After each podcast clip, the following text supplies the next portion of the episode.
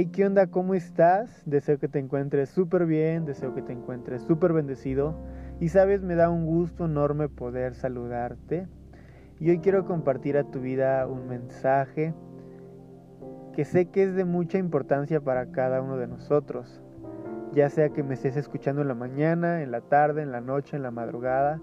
No sé en qué momento me estés escuchando, pero sé que este mensaje puede ser de mucha bendición a tu vida. Y el mensaje de hoy es paciencia aprendiendo a esperar. Y quiero leerte un salmo que está en la palabra de Dios en Salmos capítulo 37 versículo 7 y dice, guarda silencio ante el Eterno y espera en Él.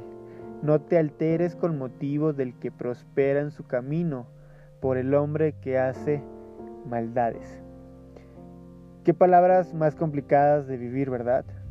Sobre todo en un mundo donde todo es rápido e instantáneo.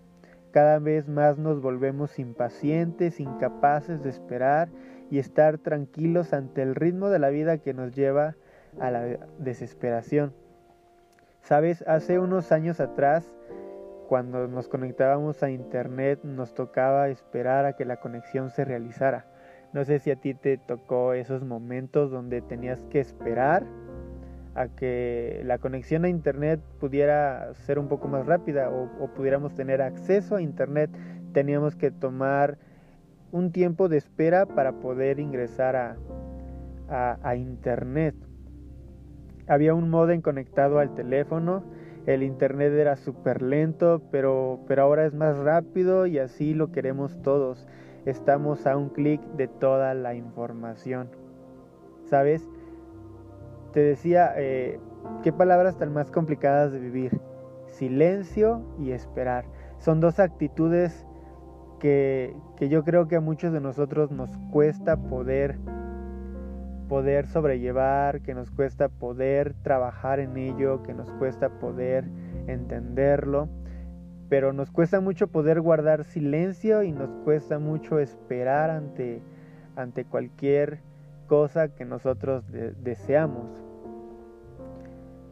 Hace unos años te decían, cuando nos conectábamos a internet nos tocaba esperar, pero ahora todo ha cambiado, o sea, es más rápido. La conexión es más rápida.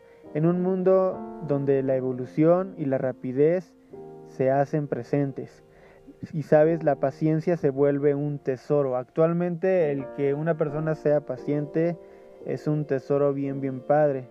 Y sabes, aprender a esperar sin perder la calma es una virtud dada por Dios que nos va a ayudar a cada uno de nosotros a tomar mejores decisiones y a caminar en paz, confiando en que nuestro Padre Celestial para todo tiene una solución si tú llevas una vida eh, donde te cuesta mucho esperar y eres impaciente, todas esas actitudes nos harán tomar decisiones malas, nos harán tomar decisiones erróneas. Pero cuando nosotros empezamos a confiar y esperar y guardar silencio ante Dios, Él empezará a hacer cosas bien, bien padres en tu vida. Es un consejo que hoy puedo darte que si tú confías y crees en que, en que Dios tiene el control de todo, Dios hará grandes cosas en nuestras vidas. Escucha el consejo hoy, ya sea que te lo dé un buen amigo, ya sea que te lo dé tu papá, tu mamá o una persona aún mayor de edad. Toma el consejo que ellos te, te den porque ellos han vivido un poco más que nosotros y ellos saben más ante ante las situaciones en, en las cuales estamos tú y yo viviendo. Y no dejemos que la velocidad en la que llevamos nuestras vidas nos haga perder el freno y tener consecuencias. Deseo que, que, este mensaje sea de bendición a tu vida.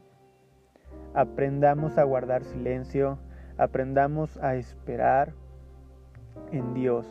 Él tiene el control de todo y de todas nuestras nuestras circunstancias, de todos nuestros problemas.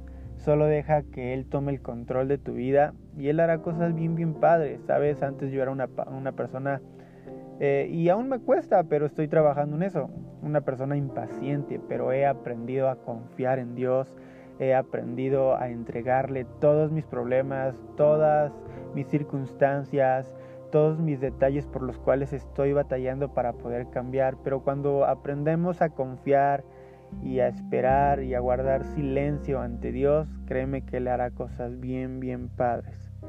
No dejes que, que, la actitud de impaciencia te haga tomar malas decisiones, sino antes de que tomes una decisión, consúltalo con Dios, pregúntale a Dios si es bueno o es malo y en oración Él te responderá todas tus dudas y todas tus preguntas.